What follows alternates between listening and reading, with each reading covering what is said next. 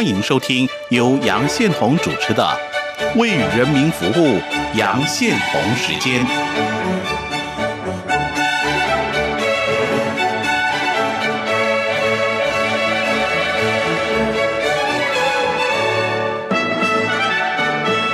我是杨宪宏，大家好，这里是中央广播电台台湾之音，你现在收听节目《为人民服务》杨成时间。我们的节目播出时间是每周一到周五晚上十点三十分首播，第二天的凌晨零点十五分重播。也可以上网收听，我们的网址是三个 W 点 R T I 点 O R G 点 T W，欢迎大家上网收听。今天焦点访谈来宾是目前在台湾担任访问学者、天安门屠杀亲历者、文献研究者吴仁华老师。今天是六月四号。是一九八九年天安门大屠杀三十一周年的日子，美国国务卿 Pompeo 在美国的时间六月三日下午接见了一九八九年学运的领袖王丹、李恒清。李兰菊还有作家苏小康等人，庞表在会见的时候表达对六四事件三十一周年的关切，并且希望了解中国民营人士对于美国应当如何帮助中国走向民主化的问题。那王丹在脸书上就说，这是三十年来第一次有美国国务卿公开通过正式会面的方式，表达美国政府对于六四事件以及中国民主化的关切，是一个历史性的会见。台湾的中央通讯社的报告是说，潘比尔在二零一八年上任以来啊，每到六四天安门事件周年都会发表声明。去年六四，他是说，美国在天安门事件以后，希望中国融入国际体系，发展成更开放宽容的社会。可是这个希望破灭了。他还敦促中国政府释放因为争取自由跟权利而被拘禁的公民。由美国的天安门学。生领袖主持的民间组织啊，人道主英国，在六四三十一周年前夕举办的在线纪念活动啊，缅怀驱使的灵魂，展示悲剧的真相，祈祷自由降临中国。来自美国、加拿大、中国、台湾、香港、澳大利亚、欧洲等地的民主倡导者参加了这个线上的聚会，共同承担三十一年来的记忆，也分享对未来的。期许每年都在维多利亚公园举行六四大型纪念活动的香港支联会啊，原定往历六月四号要举行烛光晚会，可是智联会六月一号收到警方就活动的这个反对通知书，这是自三十一年来六四晚会以来啊首次活动被警方反对。那在台湾方面呢，总统蔡英文、副总统赖清德六月四号都分别在脸书上发表简单的纪念文字。蔡总统表示，希望中国可以不必再隐匿六四的历史，可以共同思索未来。赖副总统则表示，在六四这一天，中共当局应该深自反省，顺应民主潮流，平缓六四，停止宗教异人士间图博以及维吾尔族人的迫害，正是香港人民追求民主的殷切期盼，让中国人也能跟台湾人一样享受真正的自由民。主的生活。除此之外，行政院的陆委会跟立法委员范云也都发表了相关的谈话。台北市自由广场今天晚上有一个纪念的活动，由在台湾的香港人主持，华人民主书院等民间组织提供协助啊。北京电影学院的教授郝建在人道中国举办的网上纪念活动的时候表示，二零二零是历史的真正转折点。当年天安门屠杀。跟今年武汉疫情一样大爆发，是当今的历史的重大的坐标。如何在三十一年后历史的转捩点重新看纪念六四的意义？哈，今天节目我要访问吴仁华老师啊，来谈谈他怎么观察这个问题。稍后我们就进行今天焦点访谈。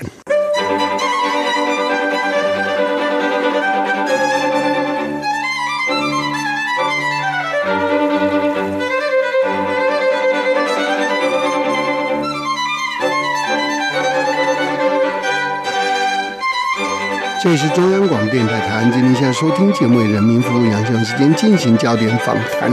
我是杨宪宏。今天呢，我们的来宾是目前在台湾访问的天安门屠杀亲历者跟文献研究者吴仁华老师。吴老师你好，啊，主持人好，各位听众大家好。其实三十一年是好长的一个时间哦，人的这个一个世代哈。整个过了哈，那吴老师你在台湾两年啊，这是第二次参加六四的纪念活动啊。当然，我们也看到您参加人道中国举办的网上纪念活动，怎么看今年六四三十一周年的这个特色呢？你怎么看？啊，我个人观察哈，因为我也参加很多纪念活动哈。今年六十三十周年的纪念活动与过去三十年哈有两个不同点，也就是说今年有两个特点。第一个特点就是因为各地受到武汉肺炎疫情的影响，所以说线下的活动哈基本上都取消了，所以今年的纪念活动都是在网络上进行哈。但在网络上进行，当然它也有一个优势，就是说它可以让让世界各地的人同时在一个平台上共同交流，然后发表看法进行讨论，这是一个特点。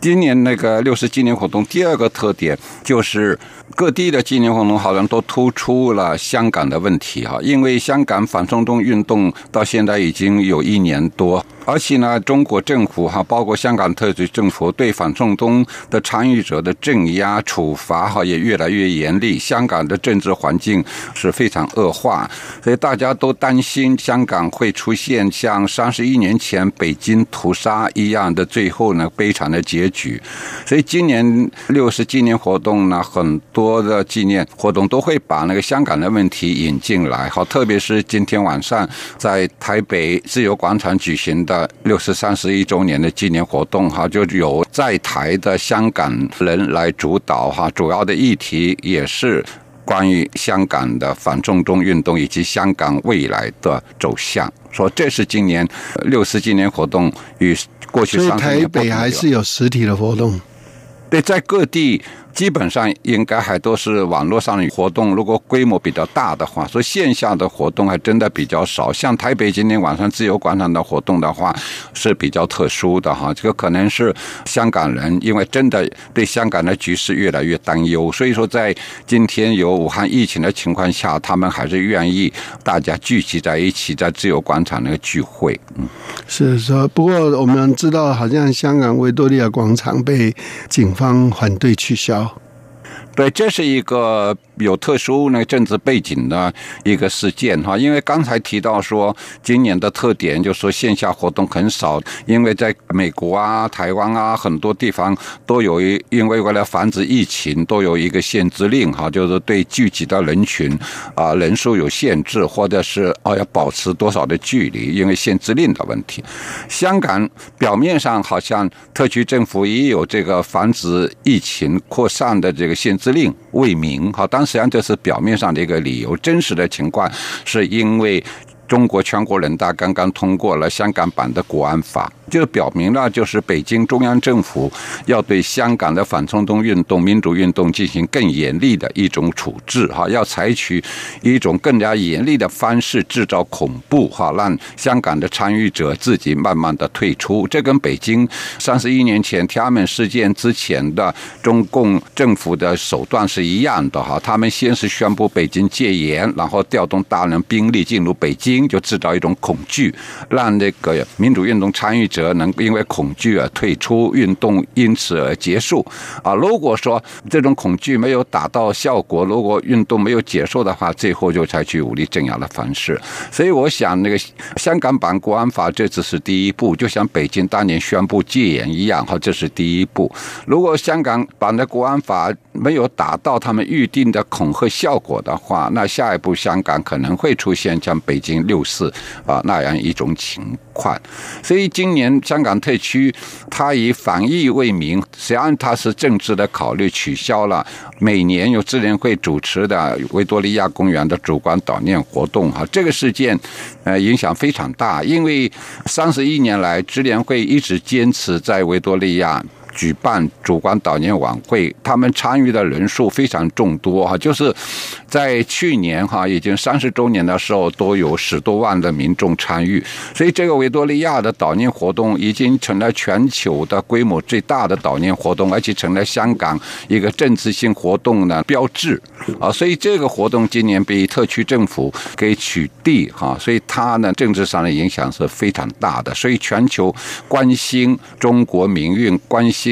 中国的前途以及对六四怀有一种心情的人，非常非常的伤心，就说维多利亚的悼念活动被取消。所以其实大家都很关切啊，特别是美国国务卿庞表啊，在美国时间六月三号下午啊，就接见了一九八九年的学运的领袖王丹、李恒清。李兰菊，还有作家苏小康等啊，王丹就表示，这是三十年来第一次有美国国务卿公开通过正式会面的方式啊，表达美国政府对于六四事件和中国民主化的关切啊，这个历史性的会见，你怎么看？我个人是非常认同刚才主持人说的，这是一个突破性的一个事件哈，因为的确在过去很多年来，美国政府为了维持跟中国的关系哈，特别是在很多问题上，它需要中国提供的合作，包括北韩问题，包括九幺幺事件以后的反恐问题，包括后来因为伊拉克哈这些战争的问题，所以他就放弃意识形态上的分歧，放弃价值观的分歧，然后从这些所谓的国家利益考虑。另外，当然还有中国市场经济的考虑。啊，所以现在因为中国政府认为自己强大了，然后放弃了邓小平所制定的韬光养晦的外交政策哈，然后咄咄逼人，公开的等于跟美国叫板，还要争夺这个世界第一超级大国的位置，所以这样的话导致中美关系从过去的合作变成今天开始对抗哈，所以在这背景下，美国国务卿打破那个过去的政治惯例哈。突破性的就接见了王丹、苏小康、李恒清、李兰菊哈这四个当年八九民运的参与者，所以这是一个政治上的一个带宣示性的一个动作。就类似于，我想在去年六十四届三十周年的时候，台湾的蔡英文总统哈也是打破过去的那个惯例，突破性的在总统府正式接见了中国民运人权的一个代表团哈，当时我也在其中哈，所以那个突破也是让人。大家感到很振奋哈，因为过去的话都是对中国政府出于某种考虑，台湾主要是怕影响到两岸的关系，所以委曲求全哈。实际上委曲求全是不可能达到预期效果的。所以，当去年蔡英文总统这个举动是突破性的，影响是非常正面的。那同样的，美国国务卿这一次突破性的这个举动，我想它的影响也是非常正面的，可能会对中国的民主化会起到很。正面的一种推动作用是在台湾方面呢，就是总统蔡英文、副总统赖清德六月四号都在脸书上发表简单的纪念文字啊。行政院的大陆委员会跟立法委员呢，焕云也都发表相关谈话啊。台北市自由广场也是在今天晚上要举办纪念活动，你怎么看这样子的局面？我我个人因为自从二零一八年四月五号到台湾以后，这两年一直在台湾做法门学人，所以说对台湾的社会有了更深入的了解哈，然后也接触了各方面的一些团体跟政治人物，所以我个人感觉就是说最近两年。啊，来台湾那个一些政治团体或者社会团体，特别是一些政治人物哈，发生了很多的变化。过去因为我刚才提到，因为怕担心啊引起两岸关系的变化，然后一直是委曲求全哈，不敢大声的把真实的想法说出来。对中国的啊人权事件哈，也不敢公开表态。但是最近两年来啊，我觉得台湾政府官方机构有很大的变化，一个转变，像陆委会定期的每多的新闻发布会，那发言人邱垂正先生哈，经常会针对中国的人权事件公开的发表谈话，然后包括对中国官方的一些对台湾的攻击污蔑，他会直接的给予回击哈。哈，这在过去是看不到这一点的。然后你就像刚才主任提到陈金仁副总统哈，在去年啊六十三十周年自由广场的纪念晚会上，他也是一个主讲人之一，就公开发言。这在过去那么多年，台湾政府是没有这么做过的哈。包括陆委会的副主委陈明启先生，在去年六十三十周年来自由广场的集会上，也是公开的那个作为一个主讲人发表了谈话哈。这都是也突破性的。所以这两年来，台湾官方跟一些政治人物有很大的转变。我个人认为这种转变是一个正面的，是正确的转变，因为你面对一个对台湾不怀好意的一个政权的话，你委曲求全是不可能有好的效果的。就像当一群羊啊，要去对狼示好的话没用，最后狼还是会把你吃掉。所以说，你必须的要主动的去回击，要回应一些问题，要大胆的把自己真实的想法说出来。类似像六四这样重大的人权的伤害事件，如果说出来的话，不仅会赢得国际社会的赞同，而且会赢得中国很多很多民众的一些赞同。这对台湾的政府形象，我觉得是非常正面的。北京的电影学院的教授郝建啊，在人到中国举办的这个网上纪念活动，就说二零二零是历史真正的转折点。当年天安门屠杀，如和今年的武汉疫情大爆发一样，这个当今历史的重大坐标哈，怎么在三十一年后，历史又来了一个新的转折点、转捩点？呃，怎么重新看纪念六四的意义呢？郝建教授也是我非常熟悉的朋友哈，他去年六十三十周年的时候也来台湾访问，在去年三十周年那自由广场的纪念活动上，他也是公开的发言，还是表现非常勇敢，因为一直让他评估这个发言回到北京以后的政治风险哈，他还是说愿意承担这些风险，所以他是去年的发言等于是第一次，就是有六四遇难者的家属哈公开的在。在海外发言，因为他的堂弟郝志金就是六四屠杀的遇难者，所以郝金教授这一番评论哈，我跟很多朋友是认同的。就是今年，当然是从去年二零一九年开始哈开始转折，所以今年二零二零年哈可能会非常重大的一个变化哈。对中国执政者来讲，对中国共产党来讲，是一个非常严厉的一个考验哈。他能不能度过这个危机，这是一一个非常一个大的考验。因为我们过去一再说中国民主化的话，它。要具备三个基本的条件，啊，一个就是中国自己的民主力量的团结哈，能够集合起来，啊，第二个就是中共高层发生分裂，啊，这样就削弱了他们的力量。第三个重要的因素就是国际社会的足够的关注跟支持。所以过去天安门事件的时候，让中国政府实际上遇到最大的一个国际危机。可是因为国际社会、欧美国家，包括美国在内，没有真正的对中国政权实行。制裁，表面上的制裁最后都没有到位，特别是在六四屠杀之后没有多少时间，那个布希总统就派了黑格将军作为的特使，带着他长达五页的密信去见邓小平，然后密信的那个主要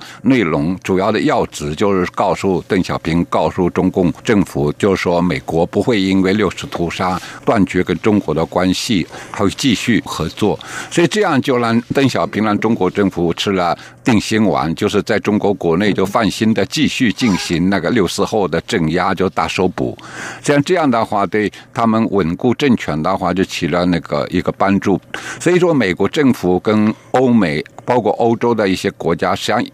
天安门事件三十年来一直对中国实行那个绥靖政策，但是从二零一九年开始出现了一个转变哈，中美之间首先是贸易战啦或者金融战啊，然后到了今年二零二零年，中美。的对抗进一步加剧哈，包括美国政府最近又宣布了一些严厉的对中国的制裁的措施哈，这等于正式的拉开了中美对抗的一个序幕。所以郝建教授说的哈，这个判断哈，基本上我是认同的，就是说天安门事件三十一周年哈，今年可能是一个重大的转折点，中国很可能会。出现一个变化，我可以这样说嘛？就是中国民主化哈，其实这是现在美国国务卿 Pompeo 提出来中国的民主化。他在六四纪念日的时候，他提到中国的民主化的重要性哈。可是，也许他们在最近的一些有关对中国的研究哈，都承认了过去刚刚吴老师你讲的，从一九八零年呃一九八九年以后，这一个连续好几个总统，包括布希、克林顿、奥巴马，他们都犯了非常严重的错误。他们在这个过程中，我甚至认为啦，在重商主义的这个规格下，把中国变成是一个血汗工厂。世界非常多的国家，资本主义并不希望中国真正民主化，就是要把中国的。老百姓借由中共的手压下去了以后，变世界工厂，让他们从中国逃离。他们这个是有实际上的目的的。说这个绥靖政策里头，他们是有经过算量算的。好，那这个当然是，也就是说，如果从一九八零年以后一直到今天，哈，当然要扣除雷根了。哈，要凑出雷根政府，所以应该是一九八九之后了哈。来算啊，从布希一直算到那个奥巴马，其实他们的脑子里头想的都是利益了。所以中国的民主化很大的障碍，其实就是所谓的 globalization 哈的过程，说全球化过程里头，重商主义入侵整个的政策，就是中国人民可以不要有民主，但是。世界各国必须有经济，那世界全球的经济的发展就跟中国的不民主哈形成了一个有机关联。那这个是大家共同盗取中国人民的血汗钱。那这个其实也某种程度使得六四哈在过去三十年的这些纪念呢，都变成非常弱的声音。那好不容易到了川普政府有一个大觉醒，他发现这一些东西啊。真的是赚的全部输出去了。中共不但没有在这个经济发展起来以后啊，变成一个比较好的国家，中国人民也没有过比较好的生活，反而受非常大的重伤哈。所以这个大反转，这个历史的反转点，二零一九、二零二零，这是一个好反转点。所以美国的改变才是中国民主化的一个契机了。如果美国为首的西方世界国家，包括日本在内，仍旧在贪图中国的所谓的剥削利益，还在贪图这个利益的话，那中国民主化一点希望都没有。因为某种程度，中共当然是元凶，可是美国的绥靖政策、欧洲的姑息，包括梅克尔德国总理的这一种相怨。都可以算是，当然，那美国的企业家像 Bill Gates，那简直是那个不可思议的这个亲共，他当然是利益了，当然这毫无疑问，他是为了利益去的。那在这种结构底下，日本的商社还在流口水，认为说，即便是封锁了中国，它还是会有所谓的中国国内市场，它的高级化的部分，它还是可以赚到钱。台湾的少数的台商，其实也还是在打这个主意。就是说，即便中国已经不是世界工厂，然后他们十四亿人，他们的内销市场，他们还是可以贪得一杯羹哈，他们还在打这个主意，这个状况也还在。但是美国态度其实最重要，尤其蓬佩奥跟川普的态度最重要。所以，中国民族化一九八九年的民运一直走到今天二零一九哈，就已经走了这个惨痛三十年了哈。终于到了第三十一年，我们看到中国民主化这句话。对，我就主持人，因为刚才叙述的都是一些事实啊，所以我刚才就说到说，中国要民主化的话，有那个三个基本条件的成熟哈。实际上前面那两个条件，就是说中国公民社会的壮大、民主力量的发展跟集结哈。然后第二个呢，基本条件中共高层的分裂，实际上都是跟第三个呃基本条件是。密切相关的哈，因为美国、欧美民主国家如果对中国的民主化有足够的关注跟支持的话，它会出现前面两个条件的成熟。因为就因为天安门事件，三十年来就是欧美国家对中国实行绥靖政策，说导致中国共产党啊就放心的在中国国内大胆的镇压所有的民主的力量、公民社会的力量和把他们消灭的萌芽状态。啊，如果说欧美国家足够的关注跟支持的话，中国共产党就不敢这么放手的去啊干这些事情。然后第二个条件，当然中共高层的分裂上跟第三个欧美国家的足够的关注支持也是有关系的啊。你像这一次啊，美国政府开始那个调整中美关系，从合作到对抗的话，啊，给中国就是经济上就造成非常大灾难性的一种后果。那这种灾难性的后果可能就会导致中共高层的分裂哈，包括前不久中国国务院总理李克强，你看就出乎意料的讲了一番话。过去从来没有中国高层官员敢说这种话，他就说中国今天还有六亿人，每个月的收入不到一千元，等于这一番话就直直接打破了中国政府多年来所制造的谎言。那说明说中国政府根本这么多年的努力根本没有解决所谓的贫困问题，因为中共总书记习近平还一再说，二零二零年他要实现这个小康社会。那现在到了二零二零年，你看到这个时候了，结果还有六亿人哈，家庭月收入不到一千人民币，那你今年怎么可能？一千人民币啊？对，一千人民币啊。所以说你今年怎么能说按照邓习近平说，是多少美金呢？将近一比七嘛，就是等于是一百多美金嘛。大概一百一不到一百四美金嘛，所以这样的话等于是直接对直接戳破了那个习近平那中国强国梦的那个谎言嘛，就是说今年根本不可能达到小康嘛，啊，因为他小康社会的话，至少每人每每平那个月月月收入要达到五千人民币以上嘛，那现在还有六亿人家每每个月收入不到一千人民币，所以李克强为什么敢讲这种话？因为过去在那个习近平强力的这种控制之下的话，一人独尊的。情况下，李克强作为一个总理，像个小媳妇一样，对吧？根本就不敢露面，不敢。今天能够公开敢讲这种话，说明背后有很很重要的因素啊，说明在中共党内高层可能很多人认同他的想法，就是说。主要就是要去用这种方式，实际上是要去回击习近平，给习近平造成更大的困惑哈，甚至是要导致他下台。所以我就说，李克强为什么这个时候敢讲？就因为中美关系发生变化，中美关系的这种变化，造成中国经济的这种非常恶劣的环境。所以他可能有党内有一批人就支持他在这个时候说话，所以我说三个中国民主化基本条件，第三个条件是非常重要的啊，它直接就是促成了前面两个条件的成熟跟成立。所以未来在中国民主化已经迟了三十年了，照理说根本就在六四天安门事件以后，中国民主化就已经到应该要到达那个临界，结果。世界各国贪图中国市场，建立在一个高压统治底下，这个奴役中国的人民的血汗，结果拖了三十年。现在终于有一个美国总统，以及看起来也算是多数的自由世界的国家领袖，同意不能再姑息坐视中共这个邪恶政权，就在这个。欧美的这种贪图利益的重商主义的结构底下啊，滋长出来。那呃，吴老师，你认为你想的条件成熟了以后，那更积极的行动是什么？